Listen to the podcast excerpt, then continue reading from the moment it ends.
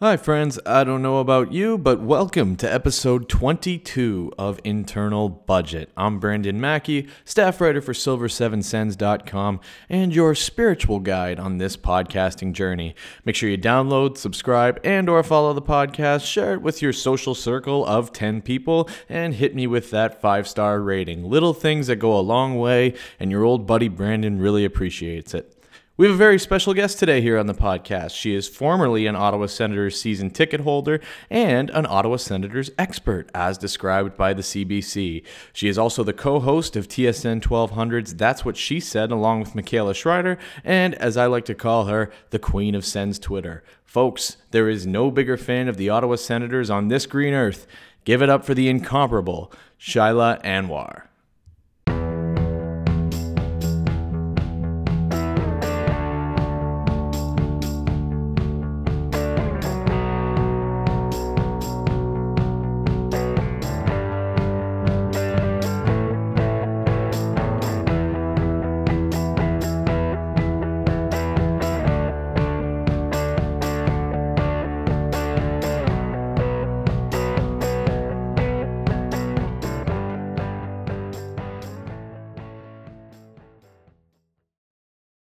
Shaila, welcome. Thank you for doing this. No problem. Why don't we start off with you telling the listeners a little bit about yourself? Uh, you obviously need no introduction, but I like to start every episode by someone kind of putting themselves in their own words. So for those of you, for those of uh, our listeners out there who aren't familiar with the Queen of Sens Twitter, why don't you give them a brief rundown? Well, that seems a little bit uh, much. I, I, I, like to say I'm a, a almost famous, uh, slightly very downtown local celebrity.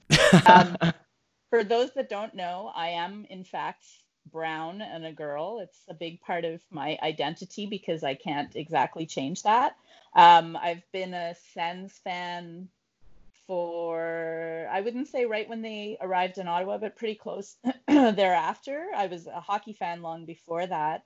And, you know, I'm kind of where everybody else is with not only the Sens but sports. It's been a, it's a weird time in history where you know that thing that used to occupy hours and hours and hours of our lives has just sort of disappeared completely vanished off the face of the earth. And so what do we do next?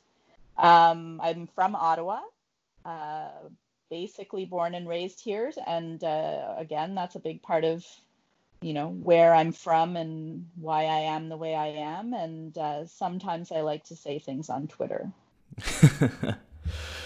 I definitely hear you. We're kind of stuck here with our own thoughts, and I don't know if I like it. But in a way, it's been good because it's kind of revealed some things in our society that we need to work on, and it's allowed us to really get the updates that we need in terms of coronavirus and everything. And it's probably played a big role in keeping people safe. Shaila, I want to talk about uh, you growing up as a brown girl and as a fan of hockey, but as we sit here, there's kind of an elephant in the room. The Sens Foundation and the Ottawa Senators had a messy divorce this past week. Uh, Rick Gibbons of the Ottawa Sun wrote a frankly scathing piece on Eugene Melnyk's Organ project. Uh, Melnyk threatened litigation. The Sens, the Sun issued a correction and an apology what do you make of this whole mess? And at the end of the day, does this fall into the category of another Eugene Melnyk embarrassment? I mean, uh, I don't know how it can't.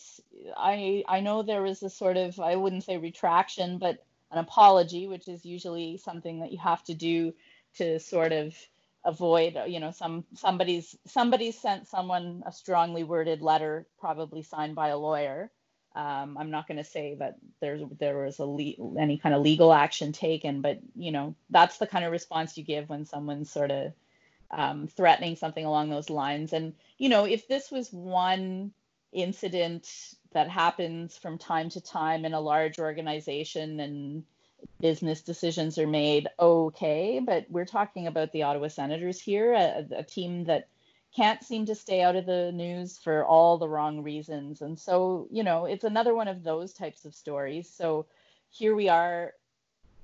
I mean, I'm trying. I'm trying to think of another organization, a sports organization. That every single one of them have some kind of a foundation, and it's sort of the the arm's length charity. That's where they can filter you know that's sort of the here's the stuff we're doing in the community to justify you know all the all the resources and money and whatever that we make. And and like how do you screw that up exactly? I'm i'm just you know if there was a rule book about how to there's two people i can think of that as businessmen have managed to make everybody's lives somehow worse around them. One is Donald Trump, the other is Eugene Melnyk. So everything he touches sort of has that smell. And so does this situation smell? I don't know who's right or who's wrong. Maybe this happens a lot, but for the foundation to release put out that press re- release to sort of essentially indicate the divorce. I mean, they're having a competitive process to find another organization because they can't uh, they can't make a deal with the one that's been associated with them for more than 20 years. You know these things only seem to ever happen to I, you know, it only seems to ever happen to Eugene Melnyk, and so here yeah. we are again. I've also never really heard of anybody being sued by a casino, and you know, again, we've got that. So it, yeah, it's another in a long line of uh, bad press things that somehow always seem to happen to this organization and to him. And I feel bad because, you know, again, this is where Ottawa being a small town uh, comes into play because uh, especially if you're associated in any way with the Sens or you know you go to Sens game Sens games, the Sens Foundation is sort of very present in all things um, related to the Ottawa Senators. So Danielle Robinson, who's been who's been the I guess executive director of the foundation for a number of years now, you know she's a present very present in the community and you hear about all the things that they do and and you know are these sports foundations 100% humanitarian charities that are you know solving all of the world's problems and ending world hunger and bringing world peace? No they're not. But you know we see the activities that they do with whether it's young kids getting their first you know set of hockey equipment or first time they've ever skated or getting to meet a hockey player, which I, I imagine as a six or seven year old would be, you know, one of the most exciting things that can happen to you. All those types of things, you know, they do a good job with that. They raise a lot of money. Um, you know, is there room for improvement? Probably, but on balance, are you going to say that it's a negative? It's one of the few positive things that Ottawa, the Ottawa Senators could point to is that their charitable arm has done raised a lot of money in the community and uh, done a lot of good. And now they've they've ruined that. So it's it's par for the course. Yeah, and the insane thing that I couldn't believe was in that statement that Melnyk and the Senators put out. Um, not only did they kind of blast Rick Gibbons and blast the Ottawa Sun, but they took the opportunity to take another shot at the foundation. And yeah. they said, and they said, well, the foundation, um, the reason that they can't keep up with costs is not because of their rent; it's because all their uh, all their head office staff makes six figures, right? Like it was, yeah.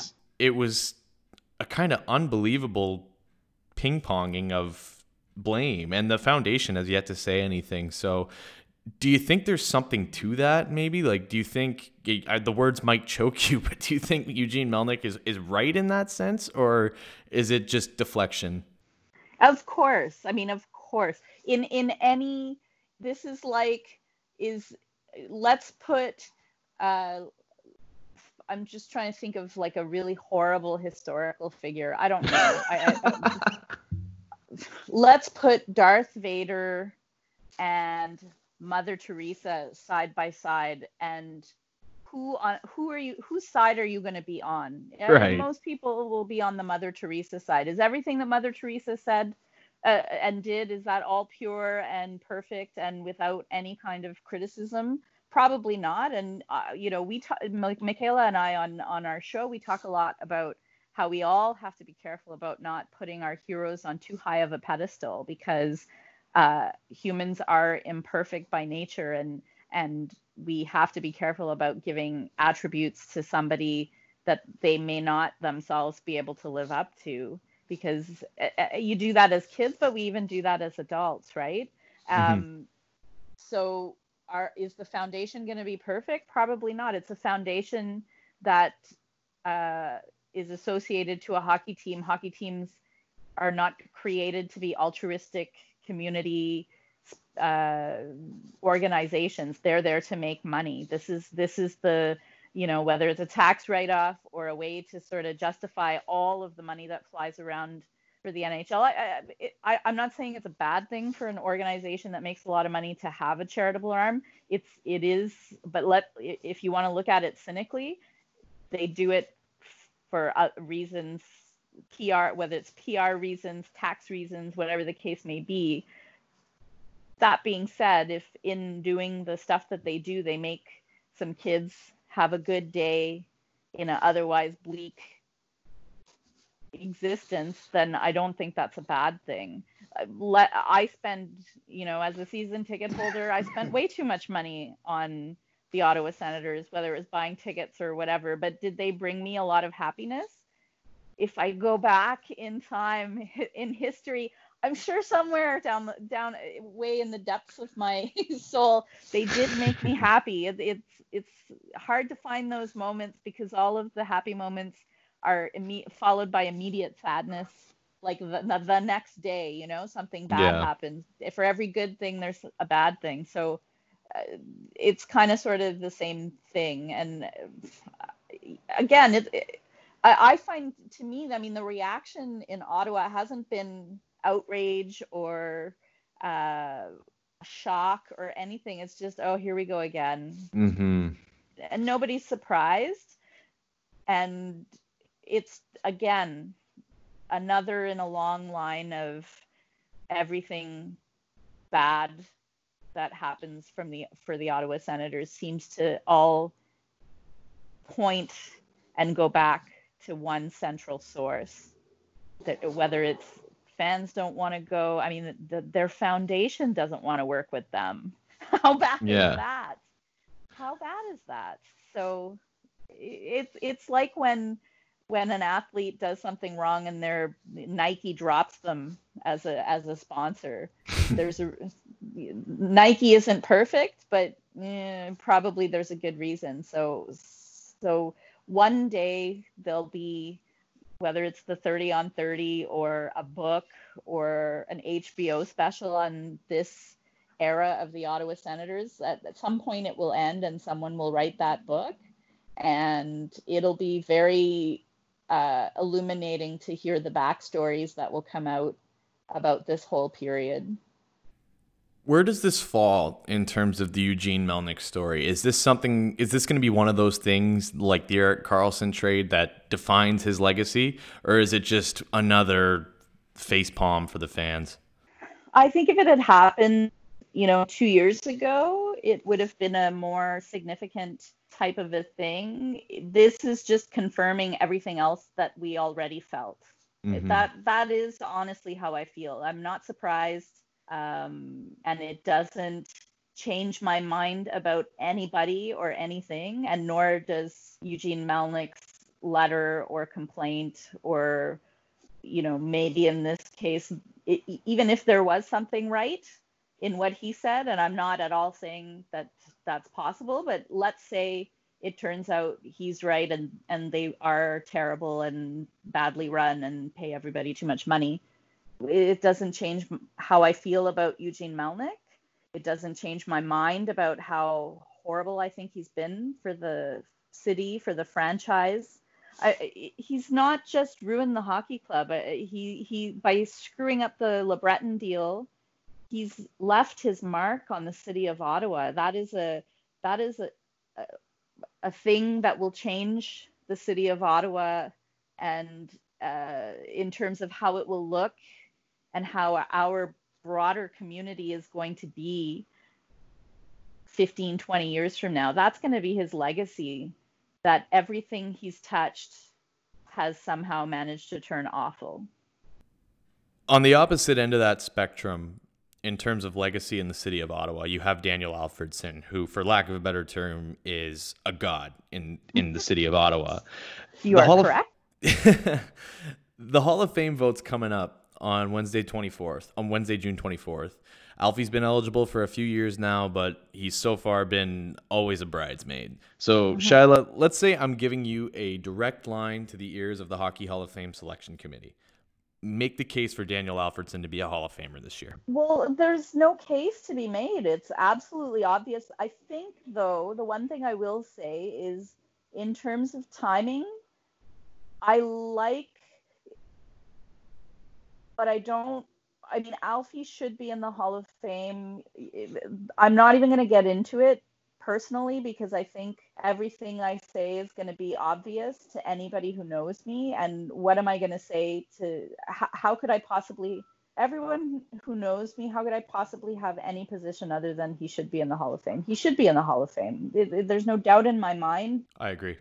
And and not only that, uh, he he's the franchise defining player for for this organization. He put the franchise on the map and and he is the hall of famer for this this franchise at this point in its existence um, I, I would have loved it if it had happened last year, his first year of eligibility, but it didn't. And now that it hasn't happened, like to me, um, when he gets into the Hall of Fame, and I believe that he will, um, you want the organization that he's basically associated with to be able to fully celebrate that and to celebrate him and i feel like that ain't happening like that ain't happening mm. we're mm-hmm. lucky that we got those moments that we did the the game where he came back and skated in the, the like his last game that was an unbelievable thing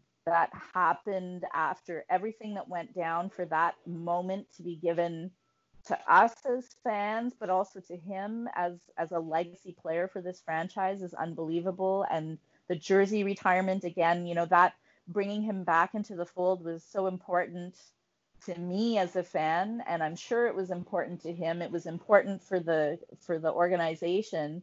And now that that has been broken twice, I mean, under the current circumstances, I don't think the timing is right. If the if the franchise was sold, I know that the any uh, unless you know the next worst person on the planet, if Donald Trump buys the Ottawa Senators, then I don't worst. see Daniel Alfredsson coming back into the fold. But anybody else would be better at this point. Anybody else would be better. I mean, when they would remember there was that thing that happened with uh, Robert Kraft. Yeah, with his yeah. Grand, granddaughter, was it? I mean, yeah. imagine being excited about, about that guy owning the Ottawa Senators, and we actually thought that that would be an improvement on things. So whoever the next owner is, to me, it's a no-brainer to invite Alfie back into the family where he rightfully belongs, um, and then let him be in the Hall of Fame so we can fully celebrate it. Right? Yeah. That's kind of how I feel now. I also there's I have an issue with this whole year, although you know the Hall of Fame has nothing to do with the hockey season being halted. But yeah, I, that being said, am I going to be upset if he is named on uh, on Wednesday? No, I'm not.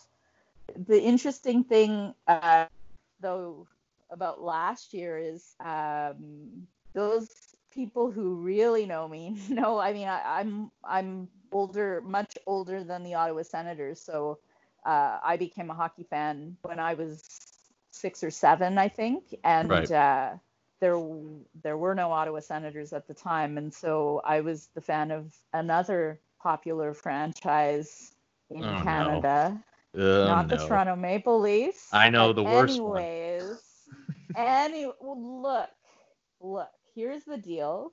If you were a kid growing up in Ottawa in the 80s, your options were pretty limited you had basically two teams that were on TV, and that was it. That does not know, a tall view. I I know that I know that the Oilers were the big up and coming team, but there was no such thing as the Hockey Night in Canada doubleheader. So you read about the Oilers in the newspaper and you saw them maybe in only when they made made it to the the semifinals or the uh, Stanley Cup finals. They were a rumor until they became a dynasty. Even after they became a dynasty, there, like I said, there was no such thing as a doubleheader game. Right. So we used to have to in the playoffs.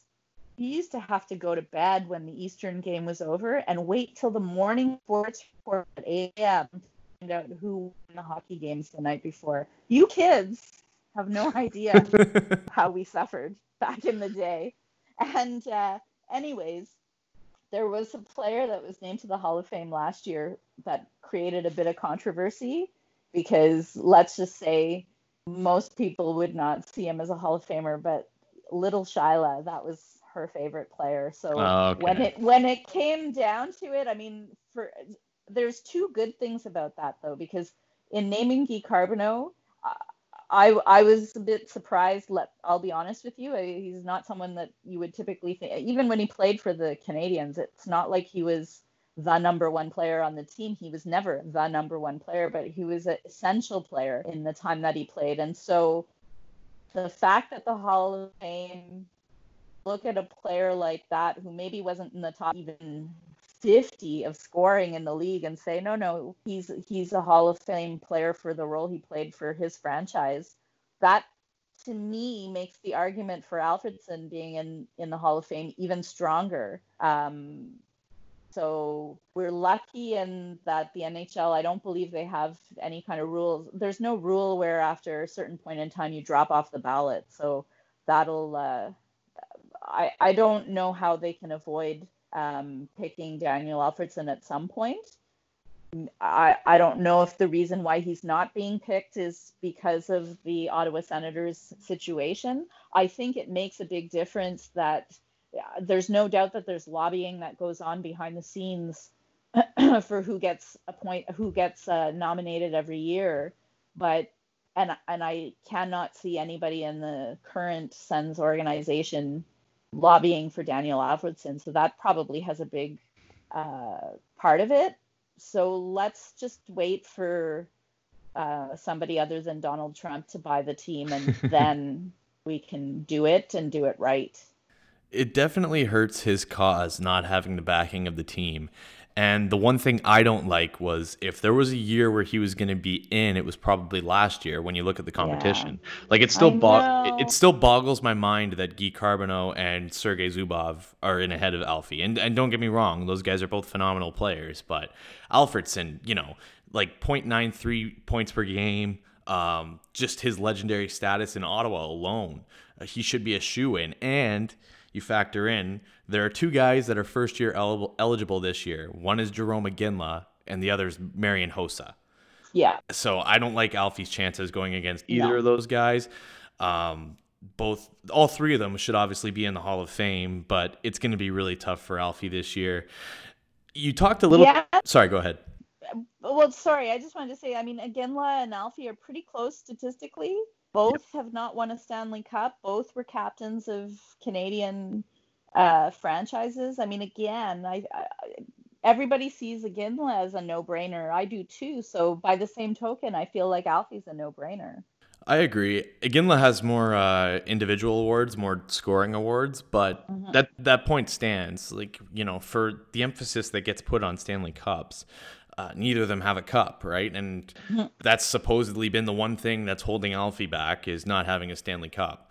Um, although I'm of the opinion that had he been a Toronto Maple Leaf or a Montreal Canadien or even a Detroit Red Wing for his entire career, he'd be in already. I agree with you, hundred percent. I agree with you. I think I think that he's wearing either he's wearing the unpopularity of Eugene Melnyk a little bit early mm-hmm. in that if that's the case. Um, or it's really i think more to do with the fact that there's nobody to advocate for him. You know the yeah we'll say it on twitter but i don't think anybody on the hall of fame uh, nominating committee is is listening to or reading my tweets. No. if they were they would know. That's, yeah. that's maybe that's that'll be my pandemic project for phase two if we go back into quarantine get alfie in the hall of fame. Why not it's got to be a, it's probably a, a, combination of everything that's holding him back. You talked a little bit about the effect that bringing him back into the fold had and you know the vacuum that was kind of left when he departed the second time. If by some miracle Daniel alfredsson comes back to be a part of a Eugene Melnyk Ottawa Senators organization what effect do you think that would have on the fan base? Would we start seeing more people come back to the games, or is it one of those things where nothing's going to change until Melnyk's gone? Uh, well, mm, in the timeline that you're proposing, I don't see Alfredsson coming back until Melnyk is gone. Yeah, so, me neither. So I think the two will go hand in hand, and I think anybody, you know, Melnyk leaving in and of itself, it'll be like it'll be like that scene at the end of Indiana Jones and the Temple of Doom when the children are freed and they go, you know, running out and it's like they've seen sunshine for the first time in in you know their young lives. We will be those little Indian children. That'll be me and my brother will be the Indian children running out of the darkness. Shout out to Tark. Oh, we're free. We're free. That'll be us.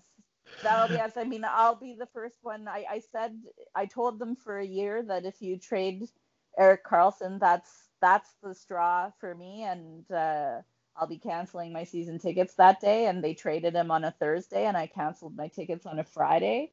Eugene Melnyk sells, and I'll be the first one calling to say, "Give me back my tickets."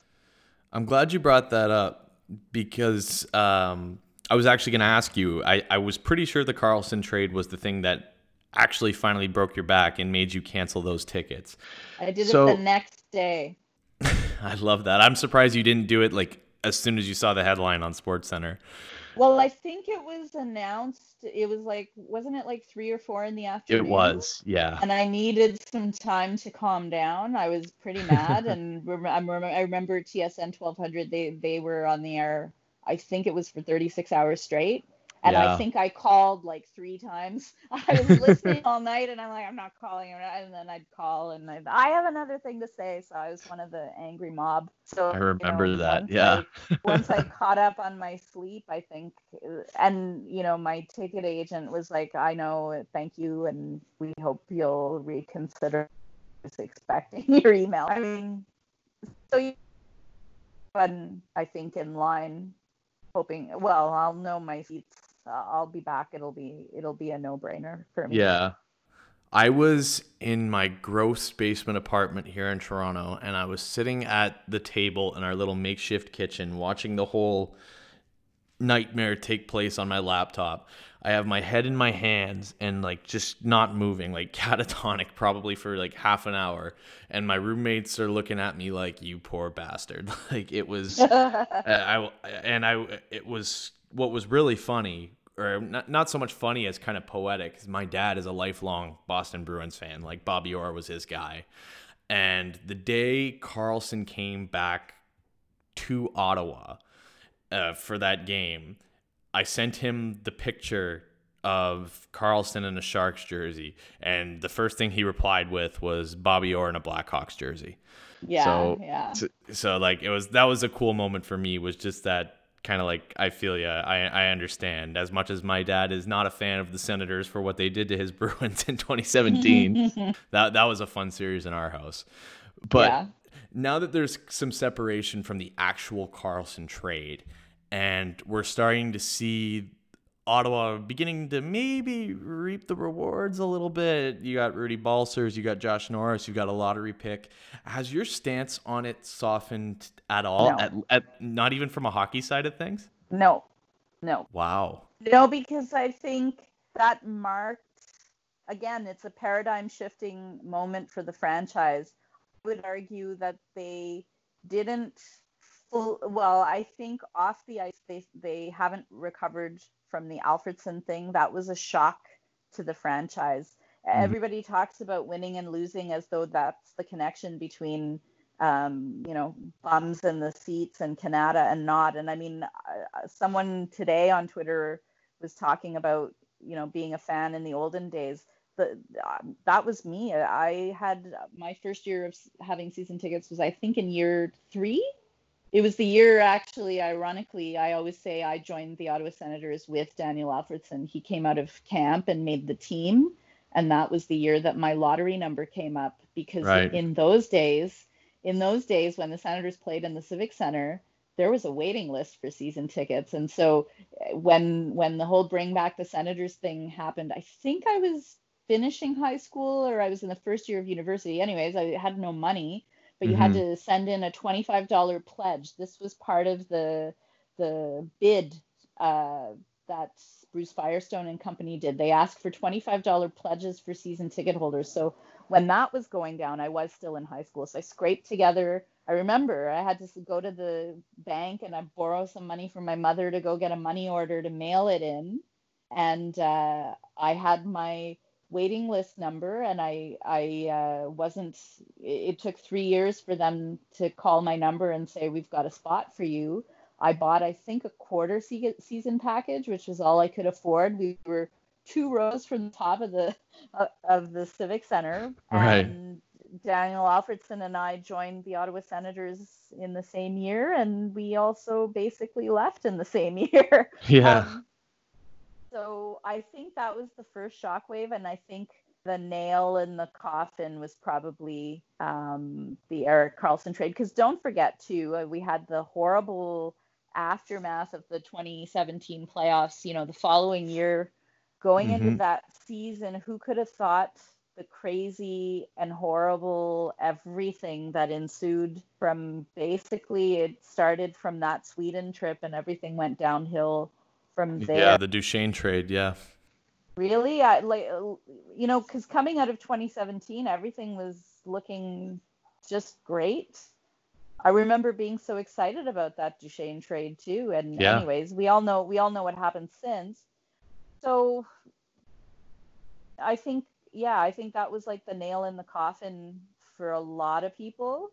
I think there's even the ones that sort of stuck around. It's not like the Karlsson trade happened and and then a bunch of other things happened that or, or you know good things happened or nothing happened is I guess the problem. If the Karlsson trade was the end of it, they would have been able to make a case that it's also a hockey trade and we had to do it, but look at all these other things. I mean, you know the history of the Ottawa Senators for the last three years. It's not just Karlsson that got traded. It's not No. just the the and it's not even just that because of lack of money or whatever they're they're selling their players. It's everything else, you know, being sued by a casino, divorce from your from your your friggin' charity foundation. Yeah. It's it's just a non-stop one bad hit after another. Well, not even a hit. These are all self-inflicted wounds. Mhm. So, who wants to be associated with the team? Like in an official way.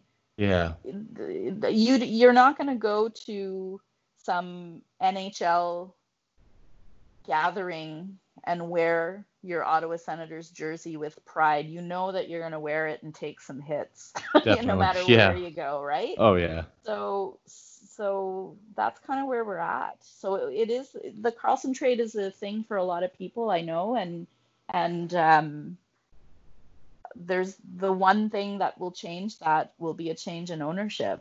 I don't see, you know, they can they can hire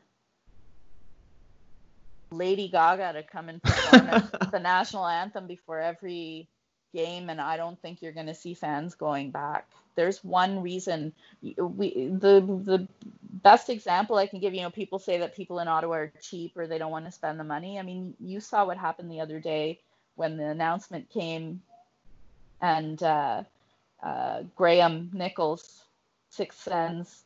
Uh, he sent out a tweet saying, "Let's raise some money for Trillium Foundation," because uh, that was in response to some kind of comment about how it was so hard to raise five thousand dollars in Ottawa or something for the Right. organ donation, right?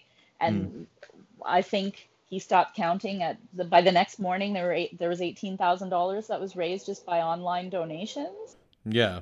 That was all from Sens fans Yeah. Almost five times the amount that Melnyk raised.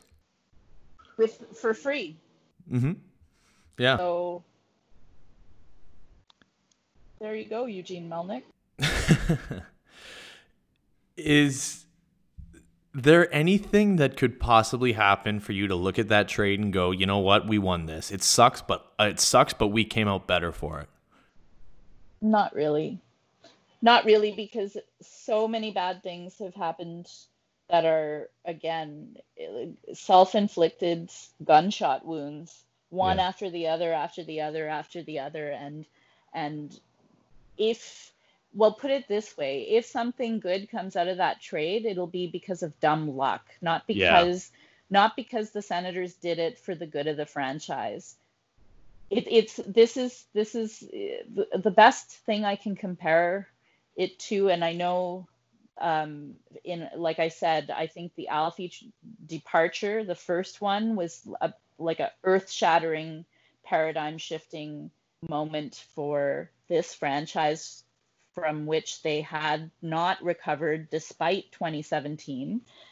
With the 2017 playoffs, I think that had, you know, that also included Alfredsson coming back into the fold of the franchise, right? Yep. So it was starting to look like, oh my God, we're back, right? Everything's okay.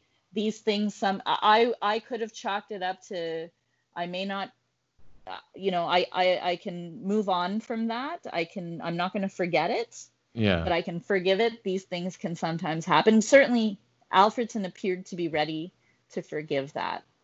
And whether he did it because uh, he knew his place in Ottawa was solid and he deserved to have that legacy in spite of Melnyk, or whether there was actually um, you know, they were able to patch up whatever their differences were. Whatever the case was, it kind of felt, and then the playoffs happened in 2017, and, you know, Karlsson was ridiculous.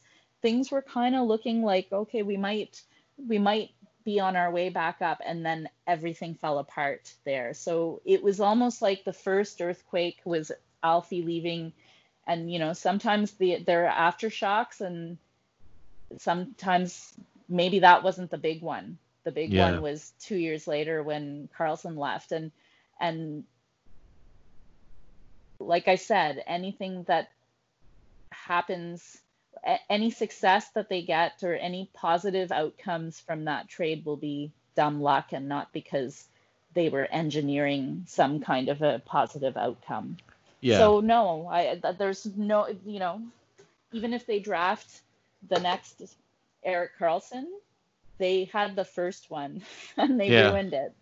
It's going to take a long time to trust anything that this franchise do, has does as long as Melnyk is in charge. What I was going to say though is what it reminds me of is when Gretzky got traded.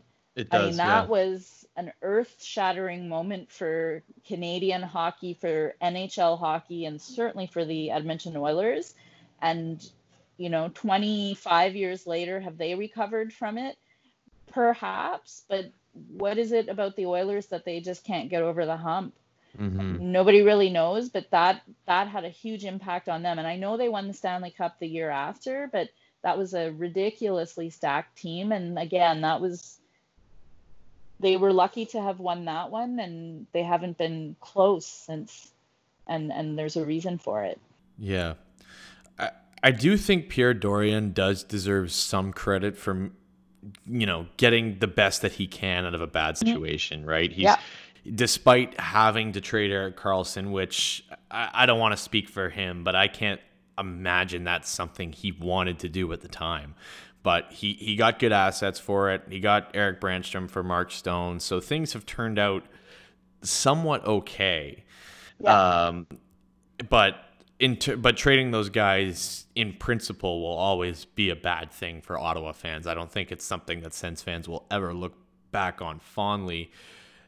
And especially for you, canceling your season tickets, that was a huge, huge thing for you because I, I, you have this big thread on Twitter where everything you've done as a season ticket holder, you know, and how much it's meant to you. Yeah. Talk talk to me a little bit about what canceling it canceling them was like as someone who lives and dies with the Ottawa Senators. Uh, both right away, like that kind of raw feeling you had when you did cancel, and as yeah.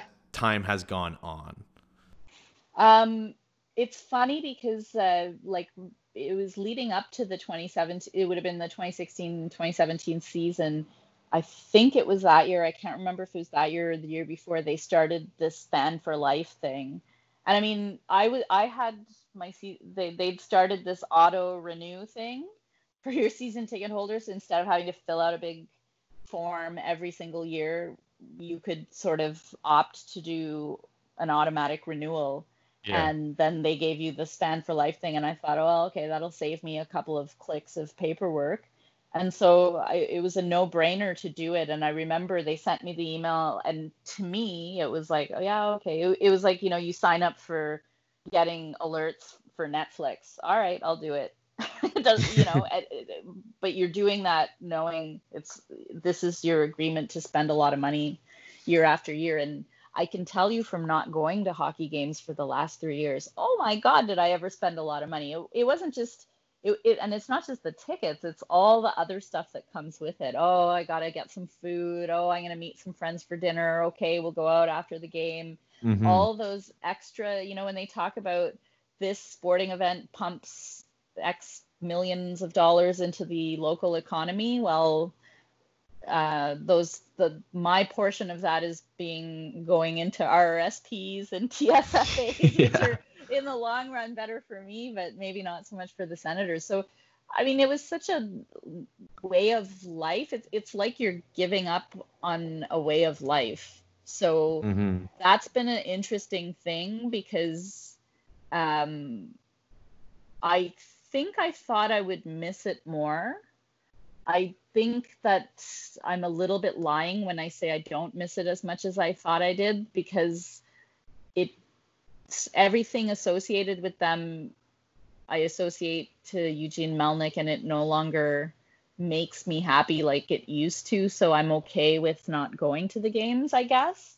Yeah. It, it's it's it's that last season when you know leading up to the trade deadline we were all expecting him to be traded and then it was like, oh, this is going to be his last game against the Montreal Canadiens. Oh, this is going to be his last game against, you know, this team. This is going to be his horrible. Last. It was horrible. It was it was it was like, you know, when you're sitting with someone who's slowly dying of yeah. some horrible disease. So every game, and they weren't going to make the playoffs, and all that hope from 2017 was lost. And so you're going to every single game with this feeling of dread and that whole season was like that. And it wasn't fun to be a fan.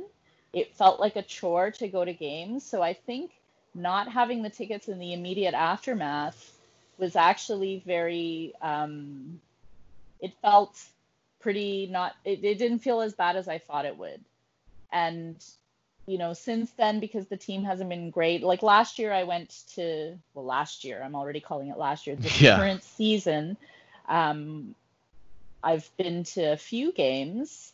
Um, and I would say, you know, I haven't been as angry sitting in the stands as I was. I mean, after I gave up the tickets, the one game I went back to in Ottawa was the Erik Karlsson game. I, I went to one other hockey game. So in Ottawa, we went to games in different cities. Yeah. And then this year, same thing. My brother and I went to Vegas and Phoenix and saw the Senators there. And it was very freeing.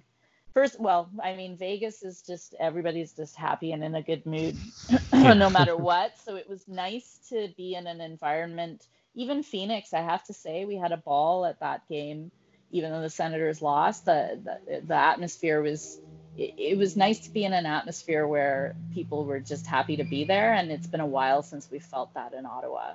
Yeah. Will we get that back? I think so, and then that's when I'll feel good about going again. But um, you know, mm-hmm. and then this year is of course. I actually I had tickets to the the there was a game in Mar- on March 18th against the Oilers. Oh, okay. I was I was supposed to go to that game, but anyways. Yeah. Now that we've had time to kind of accept this as our reality, that this is the new Ottawa Senators, not the Ottawa Senators of Erik Karlsson and Mark Stone, but the Ottawa Senators of Thomas Chabot and Brady Tkachuk. Yeah. What are your thoughts on on the rebuild? Do you do you like the direction it's going in? Like, do you think there's a light at the end of the tunnel for Sens fans here? Based on my experience, I, I, I there are things to feel good about in the sense of if I go back to when Alfredsson's first year came in, and that would have been, I think it was Yashin's second year. Um, then they drafted Chris Phillips. They traded for Wade Redden. They uh, got Jacques Martin as their coach. So they they were the team with a whole bunch of really high draft picks, number one picks or top five picks. And then it was that whole process of becoming a team, learning how to become a dominant team.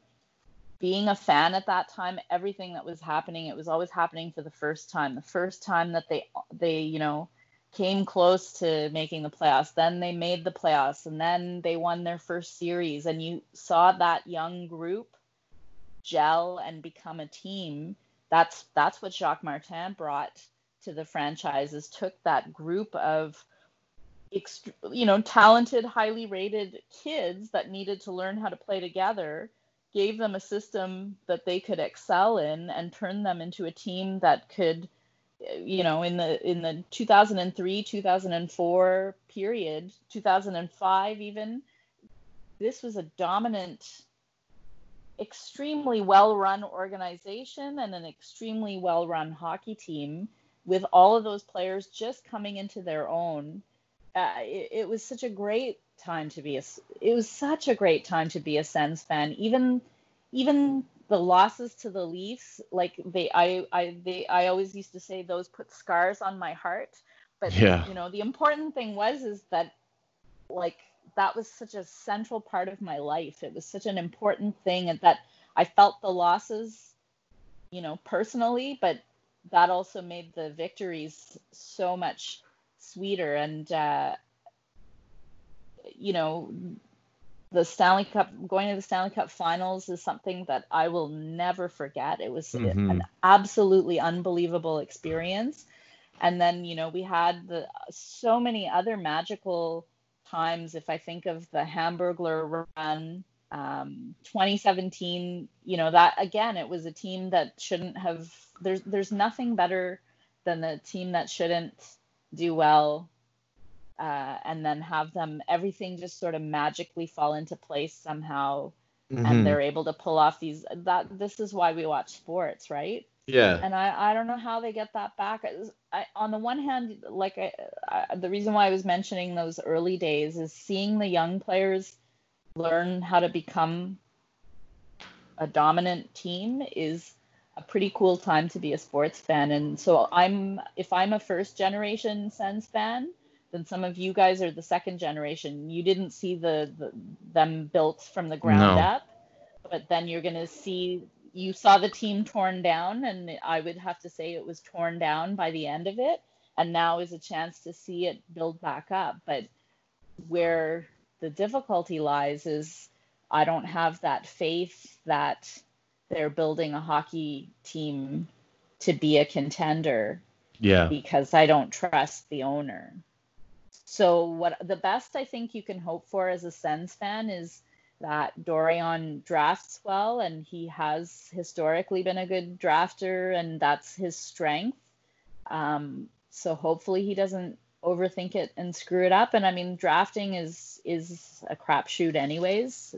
The key is to get as high as you can mm-hmm. um, because you're lowering your odds of getting a dud. Although, again, this is a franchise that knows how to do that too.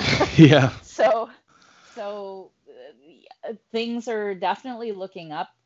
Who knows what's going to happen with the lottery and how things will work? I, I feel a little bit like the fact that the season didn't end the way it did and they've now changed a little bit how the draft lottery is gonna work, that means that we're not gonna get that number one pick. Can we be okay with all the other number one picks that we have? I think, like, who's got out of three, they can't miss all three. They can't right. miss all three. Yeah. So that's good. now to me the biggest, biggest, biggest part of the Ottawa Senators rebuild is not what they do on the ice. It's finding someone to buy the team. Someone has to save this franchise from the owner. I don't, I don't think. Yeah, I, I don't think that's an unfair assessment at all. We've talked a lot about these iconic players like Daniel Alfredsson and, and Erik Karlsson and Mark Stone. Among the guys that the Senators have now, these young kids like Brady Tkachuk and Thomas Chabot and Drake Batherson, and do you see any of those guys being able to have the sort of legacy that those other players have had in Ottawa? Do you see them living up to that uh, to the standard that was set for them? I, I think they have to find their own way, and and I don't know. I mean, again, for for me, this will be a new thing because I'm used to that first generation. So who is who's gonna you know it's hard to re- replace your first favorite player or your yeah. first best idea of a captain. You're constantly going to be comparing. And whereas I think when it's that first time, you don't necessarily have a frame of reference to compare it to. I think also as you get older, you hopefully, you know, when sports lets you down over and over again as you get older, you start to protect yourself. You know, you want to protect your heart against further damage, so you try to avoid those things. But invariably, yeah. invariably, it happens so we'll see. We'll see uh, who emerges as that sort of leader. I think it's a bit soon to tell. And again, I, I can't shake that feeling of, well, while I really like Brady, I know he's going to be gone in four years, so I don't want to get too attached. I can't shake that feeling. I, I feel it so strongly that I have almost, it's almost like I avoid watching too many games now and I avoid getting too attached because I just don't want to go through it. Right. So so for me it's really hard because I can't I'm not making the connection. I think some of that has to do with not going to the games though. I I think for me that's such a strong uh, that's how I, the bond is built with me personally. Um, it's weird because as a kid, of course, we didn't have um, an NHL team here, so I grew up and fell in love with hockey by watching it on TV. And then I became a live NHL game person. And once I started going to games, I found it very difficult. All those things I used to hear back in the olden days about how it's a terrible TV sport, it really is not great on television. You know, some some sports like football, I find is so much better to watch on TV than it is to watch live. Yeah. But hockey, the live experience is you just see the game so much better than you do when I always say the problem with watching on TV is that someone else is watching it for you. So mm-hmm. they're they're focusing on the things that they want you to focus on whereas when you're watching live you can watch whatever you want. So for me building the connection with the players comes from the energy or the feeling that you get from watching them live yeah. So I don't have that attachment with them. Chabot maybe a little bit more because I saw him uh, a fair amount in his first year, but since then, like I haven't been around for Brady Tkachuk.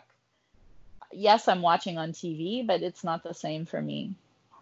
Yeah, that makes sense. Shaila, this has been awesome. Thank you again for coming on. One the pop one of the more popular conversations that's gone on in hockey over the last little while um, and in the world in general has been about um, diversity and, and equity. Mm-hmm. You've been somewhat vocal on Twitter about your experiences as a minority hockey fan, being a brown girl, like you said. Talk to me a little bit about that. What what was that like for you growing up? Not only you know as a brown person, but as as a woman growing up as a hockey fan. Well, I mean, it's all I know, so it's hard to say that it should have been like this or it should have been like that. I mean, I grew up in Ottawa in the 80s and, uh, you know, in a part of town where literally I was the only person from Bangladesh in my school. I was the only person from right from uh, elementary school through high school. And, uh, Ottawa itself has changed a lot since then, and it could be a function of the part of town that we grew up, my parents and I, uh, well, that, that, my parents chose to live in. Um, I can't really say. Uh, hockey for me began as, uh, you know, my seven year old diabolical brain trying to beat my parents on my bedtime by I, I noticed because it happened. My dad was watching. There was a playoff series between the Canadiens and the Nordiques, the Battle of Quebec. Huge, yeah. huge, huge rivalry.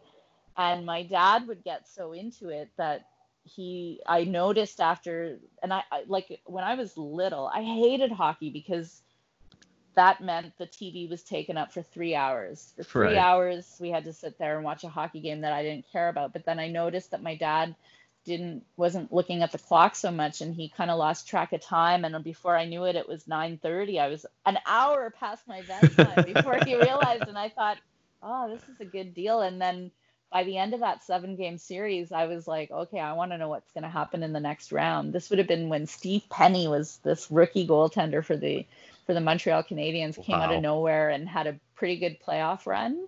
Anyways uh, that's how i got hooked and uh, then it became just the routine. And so um, at school well I, I as i said I, I grew up in ottawa and very close to the canal. I grew up in the glebe um, so that's in downtown ottawa. And so every day the, everyone was out on the rink either playing hockey or or skating or whatever and i used to always have hockey skates for some reason i think it was just because my dad my immigrant dad didn't know any better and he got me the same kind of skates as he had.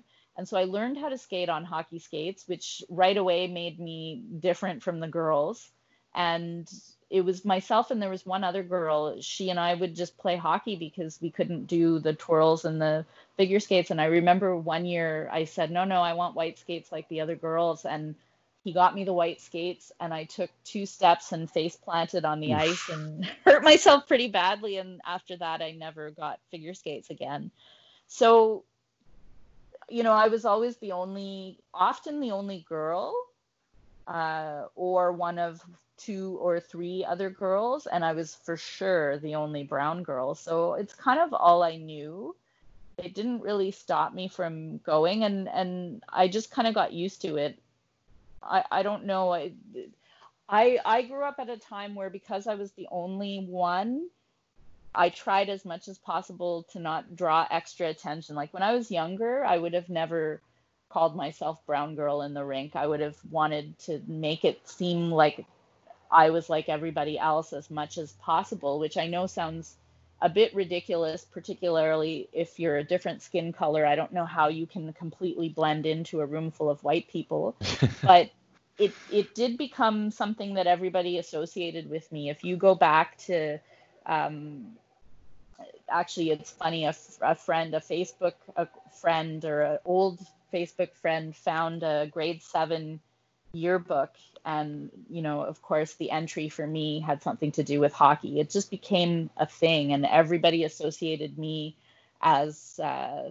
oh Shaila she's a, at the time a big Montreal Canadiens fan and then eventually I became a Senators fan. And to this day it's it's the thing that people know about me whether it's at work or you know a friend of a friend. I'll be introduced you know if someone's going to say something about Shaila it'll be oh, she's a big Sens fan. And that's really how I even ended up with the radio gig because uh, a good friend of mine uh, worked for CBC Radio. And, um, you know, many, many, many, many years later, uh, the host of the morning show on CBC used to be Kathleen Petty. And she, one morning um, at one of their production meetings, said, you know, why do we keep getting all these? We they they used to have a Sens panel, and she's like, why do we always get these dumb jocks? Can't we get a girl in here to talk intelligently about hockey? And so this friend of mine, who I'd been out of touch with for about 15 years, and then we we had she she'd left town and was working in different parts of Canada, and then she came back to Ottawa, and she's like, oh, I wonder if my friend uh, Shaila, she used to be a big hockey fan when we were growing up. I can ask her and she called me up and said, "Would you do this radio thing?" And so I I had no idea.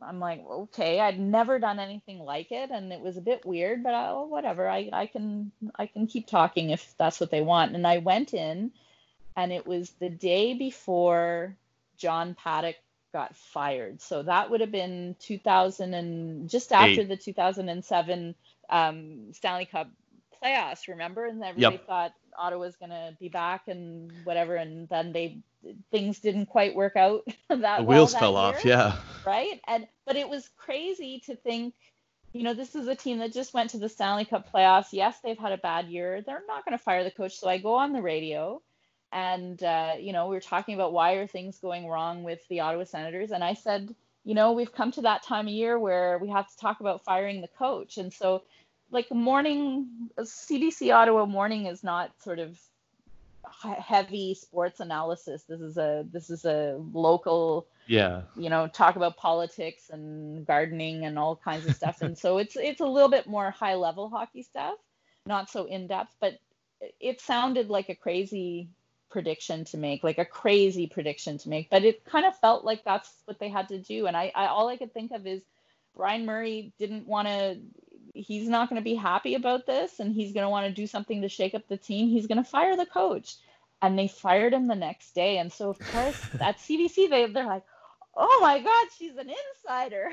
so they, they just kept inviting me back and through that i started you know popping up here there and everywhere and and then social media became a big deal and I, I mean i have to give the big shout out to ian Mendes, who you know you may have noticed is also a brown person and for me, I mean, I watched Ian on um he was on Sportsnet before yeah, and yeah. and he used to be I, I can't remember if he was like director of communications or media relations with the Ottawa Senators and so he used to do uh, there's like a cable 22 like our uh, public access cable right. channel like Ottawa Senators weekly show and I mean for me it was like crazy to see a brown person talking about hockey because that had never happened before. Nobody on Hockey Night in Canada, certainly there was never a female voice, and very much it was a white male uh, on air uh, team, no matter what.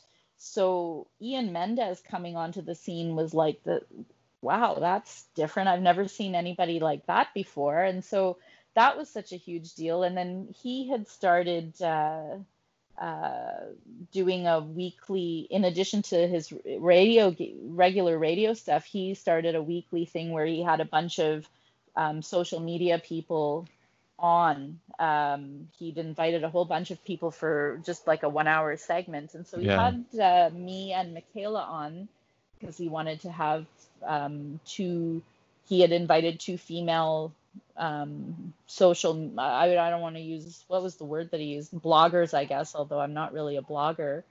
Um, and i remember we did the show with him and it was really it was it was great. It was a really great convert i mean he's such a he's such a great interviewer and he's so engaging to talk to you know and so we had a great conversation and then I remember that night I was meeting my brother. It was like one of the Star Wars movies was coming out, and we were going to like the midnight showing and out in Kanata. And by the time I got to Kanata, I had an email from Ian saying that sh- that we had recorded that show earlier that day, and he's like, I played it for JR, and we'd like to offer you and Michaela a weekly uh, sports show, which is kind of crazy if you think about it. Yeah. Neither of us has any training. We did. We didn't. I did one year of uh, journalism and then switched to a different program in university. So, and professionally, it's you know I'm a public servant. I'm not a radio person and uh, or a media person. But anyways, it seems to have worked out. Yeah. We're really we're really lucky because for both of us, I mean, it's not our it's not our primary job. So something like this doesn't have the impact that it does on on people who depend on sports for their livelihood. Um, but it's a great outlet for me because no kidding. Sometimes I get really angry and sometimes I get really sad and sometimes I get really mad and I have to talk about it. So I mean, in terms of being, you know, when they talk about allies and and someone has to champion like I know some people will get upset saying, you know, you shouldn't be attributing any kind of success that you've had to a male or whatever, but I can't not do it right. because uh, because you do you in in opening doors for people like me to do what nobody would picture. You know, nobody would picture an immigrant girl from Bangladesh with zero training in media or radio or whatever, why would anybody turn their airwaves over to somebody like me, let alone somebody who's who's you know not like trying to do this for a living. We know how things have looked in Hockey Night in Canada for years and years and years. Hopefully that'll change. I mean, again, when you talk about paradigm shifting moments, Don Cherry getting fired is something that I could not have conceived of ever happening in my lifetime, and it happened. So yeah, I think that's a moment for, you know, I know it shook sort of hockey night in Canada to its core, but that's not a bad thing. And uh, you know, we saw it was it in early March. I think it was the week before everything melted down. They had the NBC all women's right. Broadcast. It was Sportsnet. Look at that they gave they gave a show a hockey show the entire broadcast all women and then sports it was ended. awesome yeah we we ruined sports it, you know, funny, when, when ian announced that that we were starting our own show there was somebody that sent a tweet to the radio station saying two girls they'll ruin sports and i mean we've used that line so many times that we're just here to ruin sports so like it's funny I've I've made the switch from when I was younger not wanting to draw attention to the fact to, that I'm a girl and also brown. Now now I mean it's in my it's in my handle. It's something that I have no issues uh, I mean I can't change it. I can't hide it, right? If right. if you're going to hear me talk, you're going to assume that I'm a girl and I think and if you see me it's it's evident that I have brown skin. I can't change that, but that's okay. Mm-hmm. Yeah.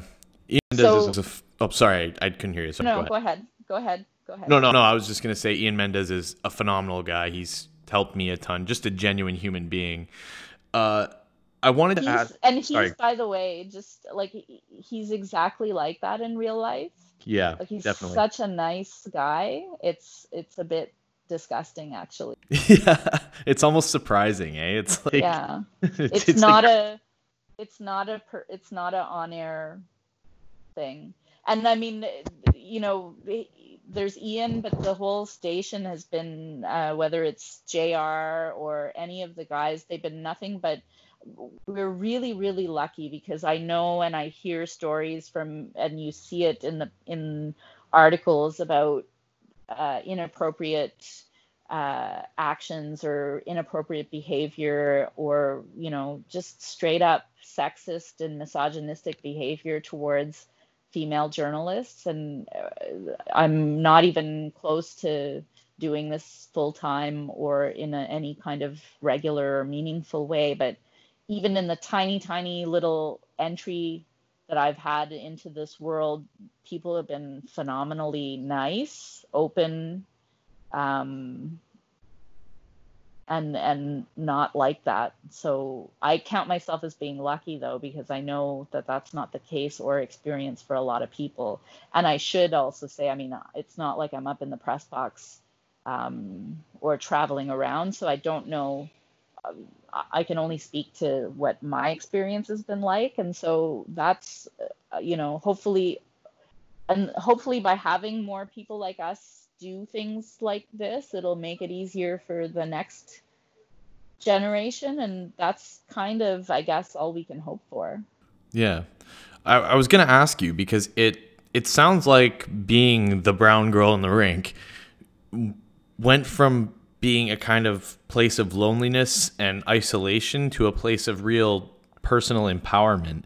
And in order for us to make hockey as inclusive as it can be and for it to be that place of empowerment for minorities, does it just come down to representation, like you were saying?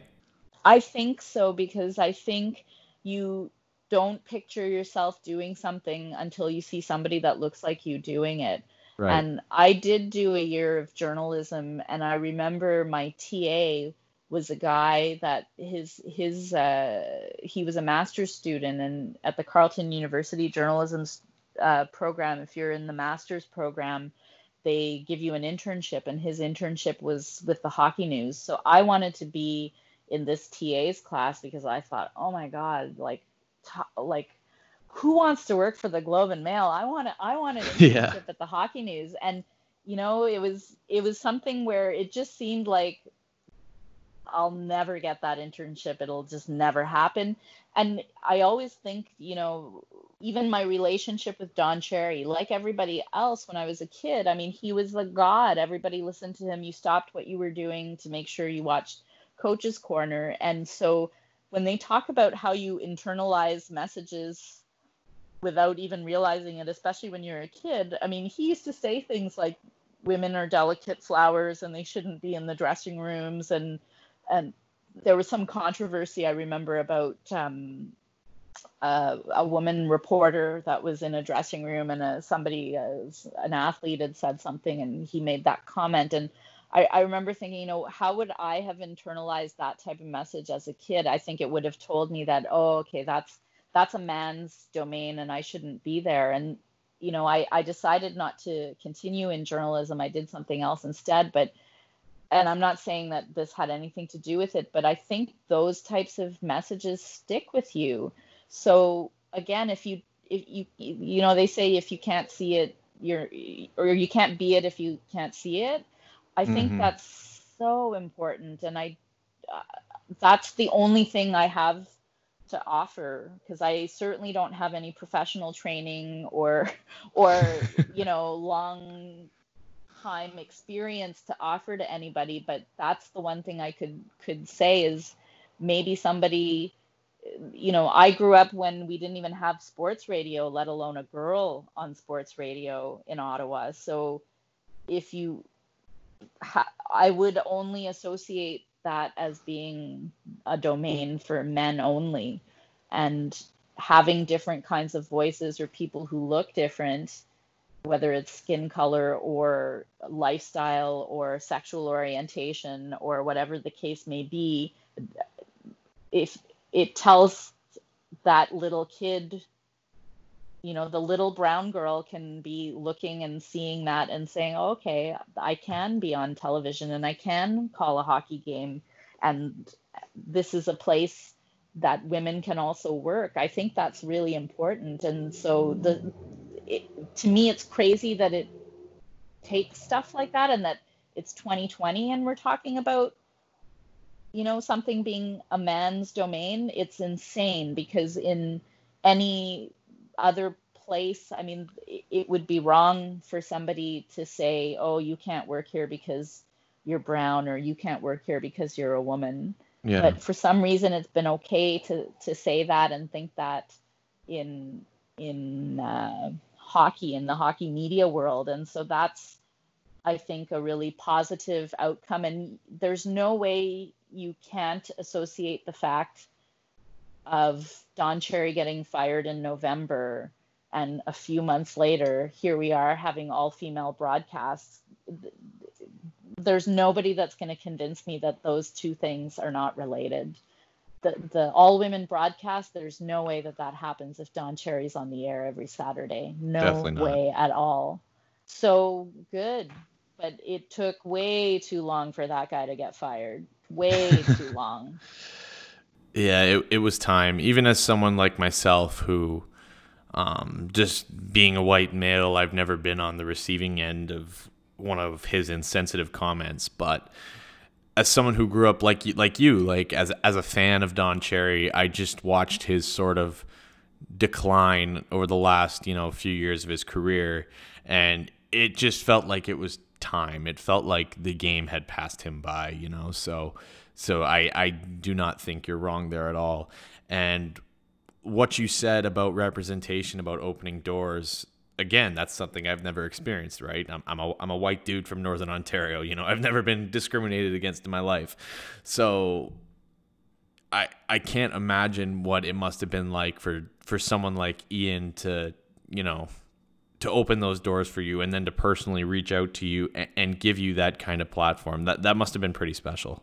No, for for sure. And uh, again, without that door being opened, I'm just some guy on Twitter sending out a lot of angry tweets. So, you know, kudos to him for recog- I, I think the the big thing with him is wanting to bring those voices into the realm of of TSN 1200 and he was the the right guy to do it and the right guy at the right time and I think that's really important and you know we're certainly grateful to him for that and and but the whole station has been sort of they they champion that and they get we still get tweets you know the stupid hockey girls on the air and stuff like that but they're they have our backs which has been really really good. But i mean th- those are the the people that make comments like that they're so they stick out like a sore thumb. It's not like it's a it's a never-ending stream of abuse. I think we're lucky that we're in mild-mannered Ottawa. That helps a lot. Um, and you know, I, I guess we're not looking obviously like we're taking away the jobs of that are that rightfully belong to men. I don't know what the case, how people feel about that, but. Uh, we certainly because because it's not just you know i i think when i was younger the thing that would bother me the most is the idea that well because i'm a girl i'm somehow experiencing hockey in a different way from everybody else and those kinds of things used to really bother me and again i don't know that i can say that i am or i'm not i'm experiencing it the way that i experience it and being a girl and being brown is part of that. So maybe it's different than somebody else, but probably not. I, if one thing social media has taught me, it's like to me when Twitter became a thing. I think I originally joined Twitter. It was more as a work thing, and then I remember I found. So you know, I was I work in politics, so I was following it for political stuff, mm-hmm. and then I came across Bob McKenzie had a Twitter account. So I, and then all of a sudden I, and then, you know, it, it, it's funny how Sens Twitter has sort of evolved, right? Because we all kind of, everybody has their own little personalities and we all, you know, we all follow each other. And when it's a Sens game, it's become part of the experience is to also be on Twitter and see Definitely. what people are saying. And when something big happens, that's the group I go to to want to share it with in addition to if I'm at a game and I'm with my friends and fans, and sometimes it's really funny because at least once or twice a year, there's a group of us um, from Ottawa that are all part of Sens Twitter, and we make a point of meeting up for games or we go to games together. And you know, we all joke about, okay, everybody get out, get get your phones out so we can talk to each other. You know? but uh, I think the big thing for me is, you know, for a long time I felt like I'm the only person that feels this way about Daniel Alfredsson. Like nobody else feels this way, and or I'm the only person that's that goes insane when Jason Spezza does one of those blind passes, and then you're on Twitter going, "Oh my God, there's other people that think like me." It was a very, uh, I felt it really brought a lot of people together.